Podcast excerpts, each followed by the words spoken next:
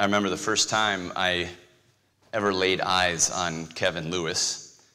At least I think it was the first time. It was over a decade ago now.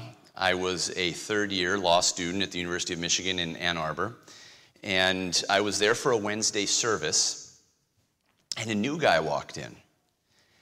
Now, new guys, and Kevin was an undergraduate student at the University of Michigan at the time, um, it was not so odd that a student would come to Ann Arbor Baptist Church. It was in a college town, and we had other students coming.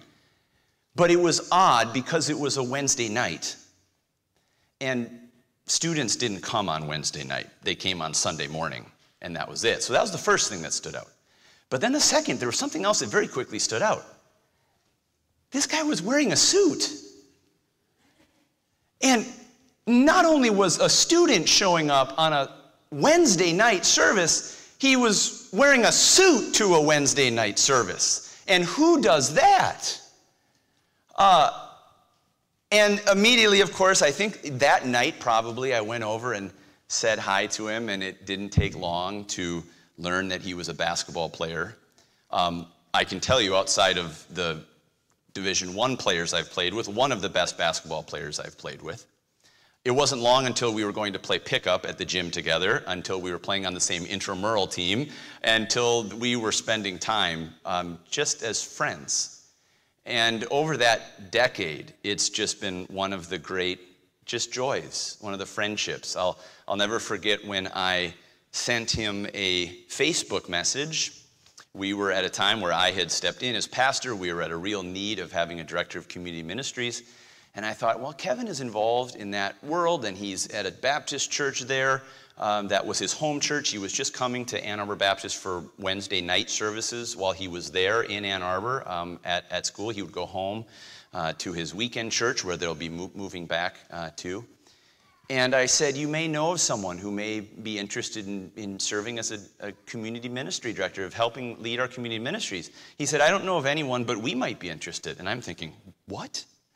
Um, and sure enough, uh, that led about seven years ago to the first time I ever met Shay Lewis. Now, uh, we, they had come in as a time just to take a look and see if this might indeed be the right fit. We might, we met at, you might remember this, Lewis's Brasa over northeast, right off Hennepin there. And of course, Shay, as Sarah said, uh, you know, angelic kind of floated in and everything, uh, everything put together and everything well there. And we got to know Shay. We went to the state fair together with Kevin and Shay. And it wasn't long then that winter that they moved here nearly seven years ago. And some of you may remember, Tabitha reminded me on the way in today, just so happened to be during a driving snowstorm. You may have, you may have remembered, welcome to Minnesota and here is our driving snowstorm. Well, fast forward nearly seven years, and so many different things in which the Lewis family has blessed us. They are now saying goodbye, at least for now.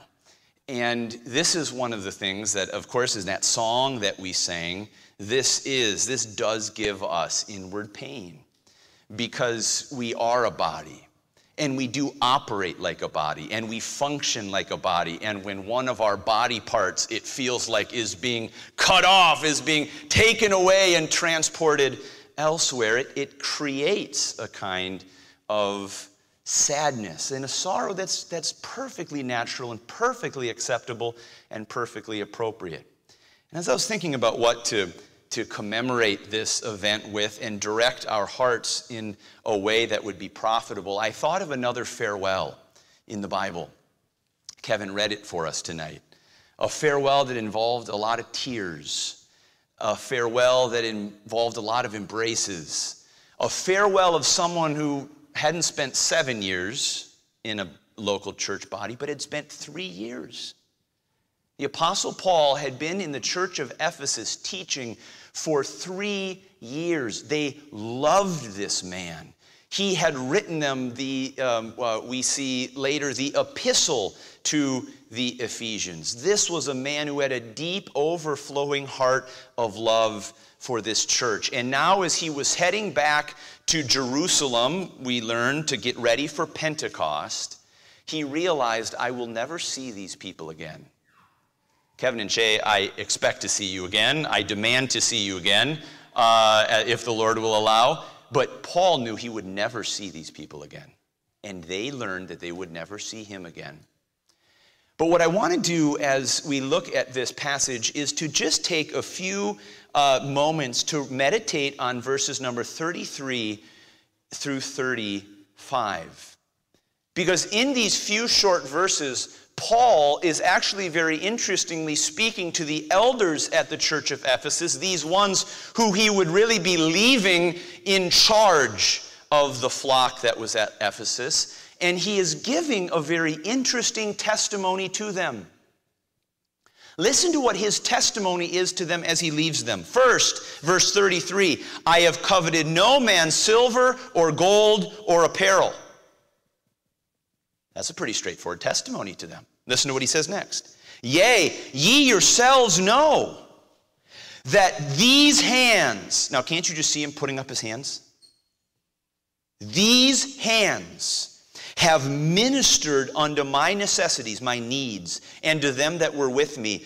I have showed you all things, how that so laboring ye ought to support the weak, and to remember the words of the Lord Jesus, how he said, It is more blessed to give than to receive. And when he had thus spoken, he kneeled down and prayed with them all, and they all wept sore and fell on Paul's neck and kissed him. And verse 38 ends that they accompanied him unto the ship. Kevin and Shay are too humble to apply these words to themselves. And that's why I want to do it for them tonight.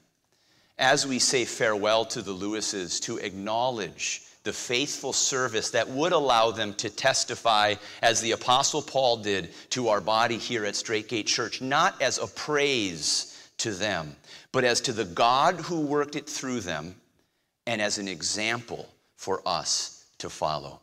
The message tonight is simply entitled Farewell to the Lewises. And as we look at a farewell to Paul, let's look at an example that we should apply to our own lives. I just want to break this into three very brief points here tonight. First of all, I want to look at Paul's experience. Paul's experience. Notice what he says in verse 33 I have coveted no man's silver or gold or apparel. He said, I have not been here ministering to you for the last three years, looking for what I can get from you. He says the opposite. Yea, ye yourselves know that these hands have ministered unto my necessities. I have been working for myself. Now, 1 Corinthians 9 makes clear, and when Paul is writing to the church at Corinth, Paul knew he had the right to be supported by a local church. But Paul said, I intentionally have not done that. Now, that is a model that we have followed here at Straight Gate Church since its founding. My father did not take a salary from the church. I do not take a salary from the church. We intend to say, You know that these hands have ministered unto our necessities. My dad told the story once of a man who came to him and told him he believed Scripture required him to take a salary and be supported by the church. And my father responded, Well, what about the Apostle Paul? And the man's response was a little interesting. He said, Well, you're no Apostle Paul my dad had to acknowledge you are correct. Uh, that is true. I am no Apostle Paul, but I do think there's a scriptural warrant for what is doing, and that's certainly the model that we have followed. But notice what he says These hands have ministered unto my necessities, to my needs, and to them that were with me. So Paul was not only supporting himself with hard work. You say, what kind of work? What kind of work? A tent maker. He made tents. He took leather and fashioned them into tents. This is hard manual labor for a man who was no spring chicken at this point, for not a young man. not only for his own needs, but for those that were with him. His ministry team, Paul, was supporting their needs as well. And notice what it says I have showed you all things, how that so laboring ye ought to support the weak. So, what was Paul doing? His experience was that he was supporting the weak. Now, if you notice this testimony that he gives, and we won't look at every single example, but if in these verses that we read, you'll see Paul was supporting the weak in several ways. One was spiritually. He tells them, I've been testifying to you night and day. I have been teaching you publicly and I've been teaching you from house to house. Paul was consistently supporting the spiritual needs of the people at Ephesus. But not only that, he was supporting their emotional needs. He was investing emotionally in them. Scripture we see here that he has been declaring the counsel of God to them and that he has been preaching and warning them with tears. This is something that he poured his emotional input into. Now, it's one thing, all of you can testify, it's one thing when you are called to do hard physical labor.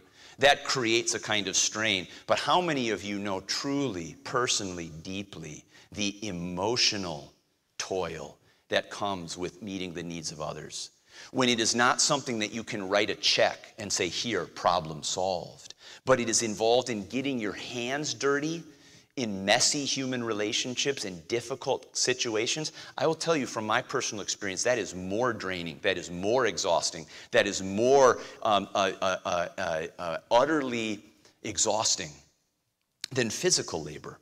Paul was invested in the life of these people and not only not only spiritually not only emotionally but then also physically he was involved in providing financial support. The man who was ministering to them spiritually was at the same time turning around and supporting the weak.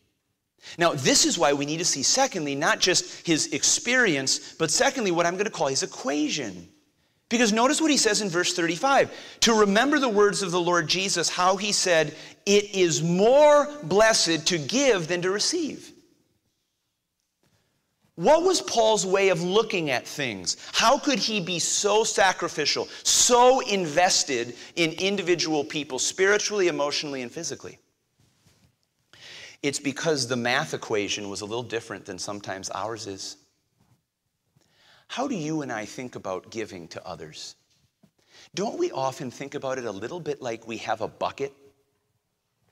We have a money bucket, and we have an emotional bucket, and we have an energy bucket. And we give out of that bucket, and as a result, the bucket depletes. It just is evaporating. And eventually, we get down to the bottom of the bucket and we say, I don't have any more, I'm sorry. I don't have anything to offer to this situation, no resources to invest. You know, that's one of the ways that far too often we think about church ministry, and frankly, churches contribute to this. And it's not right. There's an idea that church and church ministry is something that we twist people's arm to and we put little guilt trips on them, like you have to be working harder and more, and your bucket needs to get bigger and bigger and bigger. And are you down at the bottom of the bucket? No, I don't think so. I think there's, there's actually a little bit more that you quite haven't exhausted yet. And it's actually not healthy.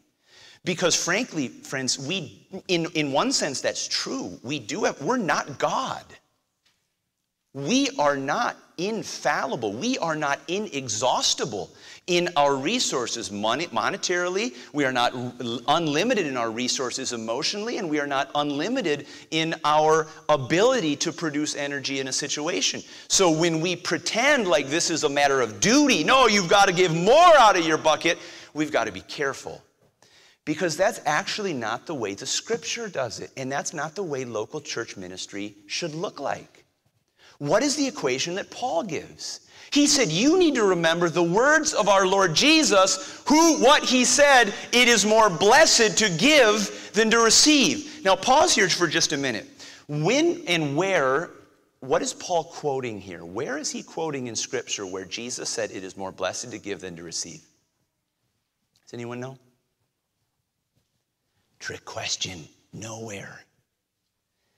Do you know this is a saying of Jesus Christ that would have been lost to eternity unless Luke had recorded Paul saying this? This must have been some oral tradition that had been passed down. Remember what Jesus said? Remember what Jesus said? It's not contained in any of the Gospels, though, yes, there's a summary of it. You could glean it from the Gospels. Kevin read this morning for us Give, and it will be given to you again, pressed down, shaken together, good measure, running over. But it's actually nowhere in the Gospels. This is something that wonderfully, gratefully for us, Paul quoted and Luke, inspired by the Holy Spirit, wrote it down right here. Well, let's look at this equation. How is it different from the idea that our ministry, our service, our giving is just a bucket that's just getting depleted? Notice what he's saying. Paul is not saying it's not blessed to receive. You notice that? How many times have you received from someone and you have truly been blessed? You received financially from someone and it was a true blessing. You received emotionally from someone's investment and it was a true blessing. You received spiritually from someone and it was a true blessing. Paul is not saying feel guilty about receiving. No, he's not doing that. What is he saying? He's saying it is more blessed to give than to receive. Now think about that. What does he mean when he says it's blessed to give. What is a blessing? Is a blessing something you receive? Yeah. Here's what he's saying. When you give, you what? You receive. It is more blessed to give than to receive, and in the giving, not when it's the Pharisee giving to, that toots a horn and says, Look at me. No, God says, at that point, you have your reward. There's no more reward for you. But in the giving that is done in the name of Christ and by faith, there is a reception, there is blessing. Paul says elsewhere, he says, He that sows bountifully will reap bountifully. Jesus himself said, When you call a dinner, don't call those that will invite you back again and you'll get repaid. Invite people who can't invite you back. Invite the blind and the lame and those who are outcasts in society. They won't invite you back. And then guess what? You will be repaid at the resurrection of the just.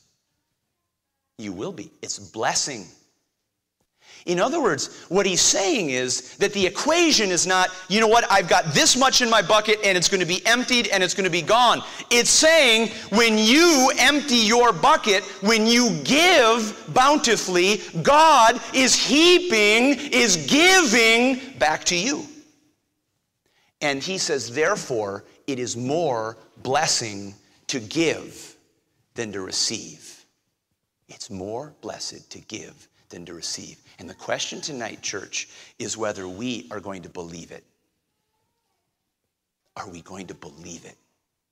This morning, Kevin's message was so powerful. If you have not had a chance to listen to it because you were in Sunday school this morning, please go listen to it this week. It will be really, I, I talked to multiple people who said it was like it was for me. Tabitha leaned over to me and as, as as Kevin was just getting into it, and she said he might as well just be saying, and she gave a name of someone she knew that God was speaking to her about, and there was something, someone else outside that I was talking to about. Listen to that. And what Kevin brought out this morning was giving, giving, giving in the context of our enemies. But here it's broader. He's just saying, be a giver. Why? Because God tells you that is the way of blessing. It is more blessed to give than to receive. You see, let me take that picture that we just had of us having a bucket and I don't have any more to give. I give and my bucket is small and I have no more. I, I, said that's true in a certain extent. We don't have unlimited buckets to give. But do you know, friends, I fear that, that for some of us, we just don't realize how big our bucket is. We're walking around with a bucket that's way bigger than we think it is, but we think we're scraping the bottom. And do you know what the problem is? It's not the size of our bucket, it's the size of our faith. It's the size of our faith that says, Do I, re- do I believe I'm being blessed? Do I believe that God will recompense me at the resurrection of the just? Am I walking in faith by supporting the weak who will never pay me back? Do I believe that it is more blessed to give than to receive, even when I don't feel it? You see, friends, the way a church ministry operates is should not be by twisting people's arm by duty and saying, try a little harder and do a little more. The way a church ministry operates when it's healthy is to say, you should recognize how big your bucket is and not try to strain beyond that. But are you walking in faith to believe and live like there is a God in heaven who will recompense and reward you perfectly for your seeking first the kingdom of God and his righteousness in this world?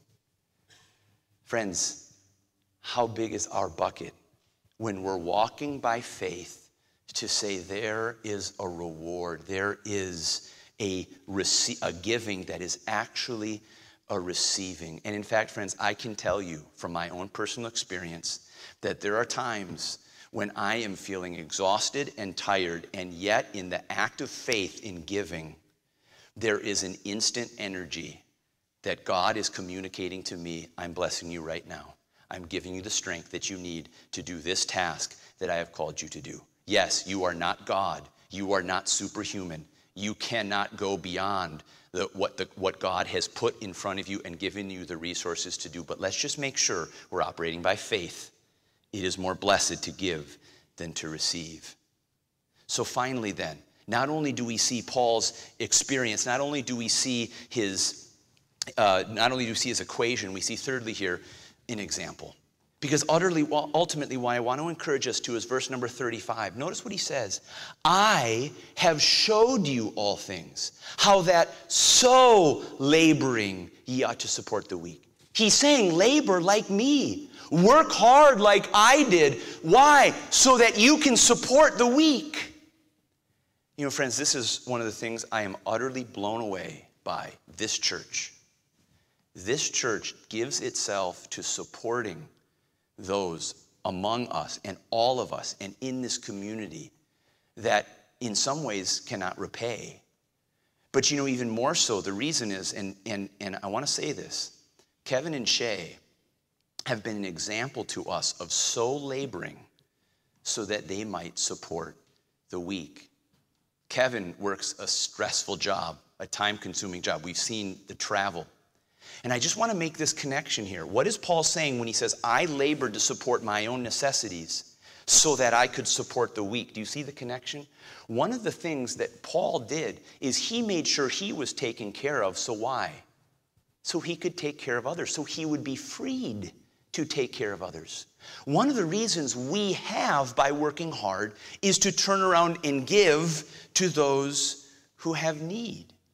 And here, Paul's work was connected to his sacrifice. Let me just say this is just one encouragement that's been very helpful for Tabitha and me. One of the things we've seen is look for ways to buy up time so that you can serve other people. Sometimes there may be some people here who God has put you in a comfortable enough position financially, but what you're missing out on is time. Buy time, spend money. Buy, buy opportunities, buy things so that you can free up more of your time so that you can support people who are weak, so that you can give of yourself in taking away from those things. Tabitha and I have had to look at that practically in the callings that God has given us. In what way can we use our financial resources in order to open up more time so that we can serve each other and serve the Lord together? And I would just put that in front of you as something to think about. Now, let me pause for just a moment here because you might be saying, well, Kevin and Shay have invested a lot in my life. Does that mean I'm weak? Does that mean you're saying I'm weak? No. Here's the point all of us are weak. We are weak in different ways and at different times.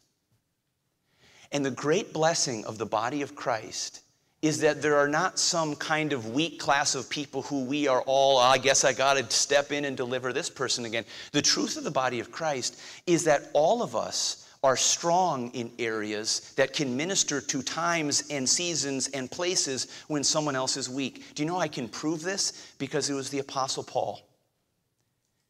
The Apostle Paul, you say, the one who supported the weak, the one who worked so that he would minister to the necessities of others? Yes, that Apostle Paul like in Acts chapter 28 when he was on the way to Rome and brothers from Rome came a long journey to see him at the three taverns. And Paul says that he saw them and thanked God and took courage.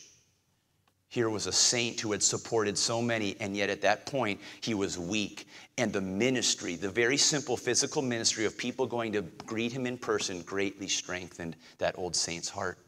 What about 2 Timothy chapter 4 when Paul says, he said, Only Luke is here with me.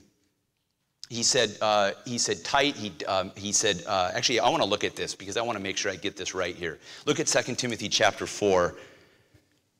Look at what he says. Demas hath forsaken me, having loved this present world and is departed unto Thessalonica, Crescens to Galatia, Titus unto Dalmatia. Only Luke is with me. Take Mark and bring him with thee, for he is profitable to me for the ministry. And then he says, The cloak that I left at Troas with Carpus, when thou comest, bring with thee, and the books, but especially the parchments. Here, this dear old saint who had ministered so much to Timothy, had ministered so much to Mark, is now looking at them and saying, I'm weak. Come support me. Come strengthen me. You say, why is that important? Well, because it's important for all of us to recognize that as it is blessed to give, it is also at times blessed to receive. Because there will be times, my friend, no matter how strong you are now, you will be weak. And you will need someone else to come alongside you and you will need them to give into your life. You will need them to invest into you. Maybe it's going to be emotionally, maybe it's going to be spiritually, maybe it's going to be physically. Let's not pretend that we're supermen and superwomen and we're the one who are only going to be the givers. Oh, it's blessed to give. But recognize who the weak are. It's you too. It's me. And we're going to need others to invest in our lives. Where does this leave us? As we wrap up and as we say farewell to the Lewises. The first thing is a note of complete gratitude to God for what the Lewises have poured out into our body because they could say this. Like I said, they wouldn't, but I will. If you could know the ways in which Kevin and Shay have very humbly and behind the scenes supported our church body from the time they came in doing publishing and making sure our straight gate posts were printed and everything else was running on schedule. In recent years, getting up to go on the north side bus and run that bus over and over. How many times have Kevin and Shay made that long drive on the bus to Camp Shatek with another load of junior ch- church kids, another load of teen camp kids? How many different ways have they done things behind the scenes that none of us will know about, but only God does? Kevin and Shay, we thank you from the bottom of our hearts because we know you have truly lived out what it means to support your own necessities and to support the weak. And may God richly bless you for that. We are so grateful. And I can say from the bottom of my heart, you will always have a place in our church home and in our church family. You will always be family. Uh, we are so incredibly grateful. But the second thing is for all of us to take that example that Kevin and Shay are leaving for us, like Paul left for the church at Ephesus, and truly by faith come into the idea that it is more blessed to give than to receive. There will be issues, there will be challenges that we'll face. There will be challenges picking kids up and getting them into church. There'll be challenges replacing all the service that they did. And our, our job is not going to be to twist your arm. It's not going to be to try to convince you you've got a little bit more left in the bucket that you can scrape out. It's going to be saying it's more blessed to give than to receive. And we're going to trust God to provide exactly what we need to continue supporting the weak and serving those with the gospel of Jesus Christ in this city. But there's one more thing as well. And I say this to Kevin and Shay, and I say it to you as well. Don't forget that in all your service, one day you're going to be weak too. And don't be ashamed to receive. Don't be ashamed to let your needs be known in a way that allows others to receive the blessing of giving to you. You see, it can be pride. It can be pride when we only pretend that we are the strong ones who are giving out to the weak, we don't want to acknowledge that we are vulnerable. We don't want to acknowledge that sometimes we are, are emotionally low or we're physically in need or we're spiritually going through a dry patch. And so we never acknowledge it. We never admit it. The, the problem for that is not only that are you not being blessed, but you're also withholding the opportunity for someone else to be blessed by giving to meet your need. What we do as a body of Christ is we recognize by faith that it's more blessed to give than to receive. And so we look for every opportunity to do good and bless those that God has put around us. But we also are humble enough to recognize that that means that sometimes I'm going to need to be blessed by someone else as well. And I will humble myself to be able to receive it. Well, as I said this morning, Kevin is going to line up at the back door, and we're all going to weep sore and fall on his neck and kiss him. Um, so that will be one place that we're going. I'm kidding, of course. Uh, but as we look at this farewell to Paul, and as we say our own farewell to the Lewises, let's acknowledge, first of all, the love of God and His grace in bringing them into our ministry with complete gratitude. Let's remember them in prayer as they go on to continue pouring in pouring into people's lives. That's what they're going to continue to doing in another place and in, in another church body. And then let's also seek to follow that same Christ like example of recognizing that it's more blessed to give than to receive. Let's pray. Father, we thank you for this example, not an example of a person ultimately, but an example of our Lord Jesus Christ. What a blessed life our Lord lived because he lived to give of himself to others. And I pray, Father, that you would encourage and equip our hearts, that we would receive the blessing of living sacrificially and servant heartedly for others. I do pray for Kevin and Shay. I pray for your travel mercies as they head back to Michigan. I pray as well, Father, that you would richly bless and reward them for the many hours they have poured out, for the many emotional toil that they have given, for the spiritual blessing they have rewarded us with. And we ask, Lord, for your, your deep grace to be poured out on them. And we also pray, Father, that we would take that example and walk as you would have us do in the days ahead. We ask this in Jesus' name. Amen.